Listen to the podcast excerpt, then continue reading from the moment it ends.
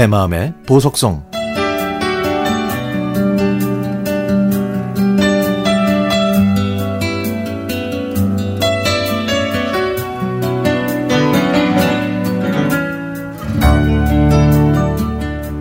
제 생일은 겨울방학 중인 1월에 있어서 친구들을 초대할 수 없었습니다.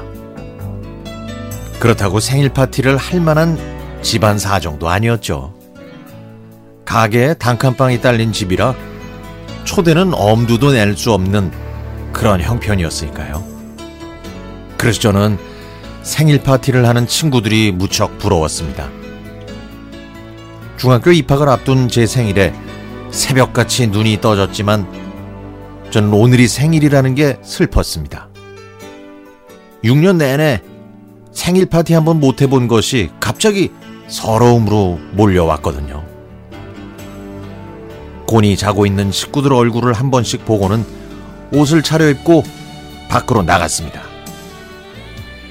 그때는 부산역 근처에 살아서 일단 그곳으로 가서 사람 구경 좀 하다가 그냥 마냥 걸었습니다. 그런데 서럽고 슬픈 마음은 어디로 갔는지 슬슬 배가 고파왔죠. 가진 돈이 없어서 부산역에 있는 화장실에서 물을 마시고 다시 밖으로 나와 남포동 쪽으로 향해 걸었습니다.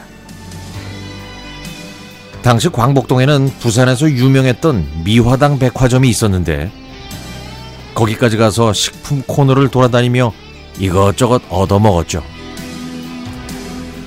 백화점 화장실에서 꼬질꼬질한 얼굴을 씻고 나왔지만 저는 더 이상 갈 곳이 없었고 또 너무 멀리 걸어온 바람에 집까지 갈 엄두도 나질 않았습니다. 결국 백화점 앞에서 훌쩍거리다가 결국엔 큰 소리로 엉엉 울고 말았습니다. 그때 길을 가던 대학생처럼 보이는 언니가 다가와서 저한테 왜 여기서 울고 있냐고 물어보더라고요. 집에 집에 가야 되는데 예. 돈도 없고 배도 고프고 예. 아이고 배가 많이 고픈가 배. 언니랑 밥 먹으러 가자. 저는 그 언니를 따라 백화점 근처에 있는 레스토랑에 가서 태어나 처음으로 피자를 먹어봤는데요.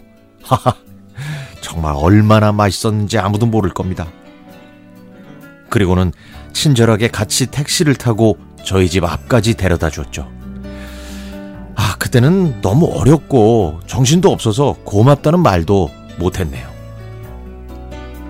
집에 가면 등짝 스매싱 맞을 게 뻔해서 저는 또다시 동네를 어슬렁거리다가 학교에 가서 친구들과 놀고 저녁 늦게 집으로 돌아갔습니다. 그런데 엄마는 저를 쓱 보시더니 화도 안 내시고 그냥 밥 먹으라고 하시는 거 아니겠어요? 그래, 밥 먹고 맞자. 이렇게 생각하고 밥상 앞에 앉았는데 저는 또 울고 말았습니다. 태어나서 처음으로 받은 생일 케이크 였습니다. 미역국도 있었는데 미역국에는 소고기도 많이 들어 있었고요. 밥이 어떻게 넘어갔는지 케이크가 무슨 맛이었는지 기억도 안 납니다.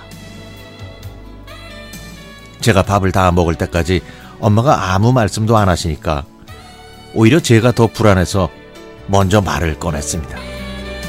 엄마, 내안 때릴 기가. 네 때릴 때가 어딨노? 많이 못나?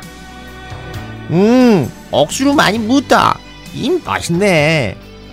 그러면 됐다. 쉬라.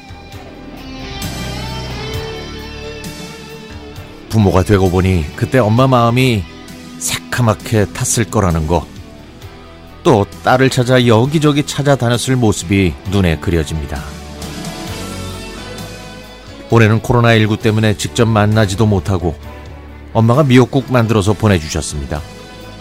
그때 제 생일날처럼 소고기가 가득 들어있는 미역국이요. 이 미역국을 먹으면서 또 목이 메어오는 건 철없는 딸의 뒤늦은 후회겠죠. 엄마, 저 낳고 키우시느라 고생하셨어요. 고맙습니다.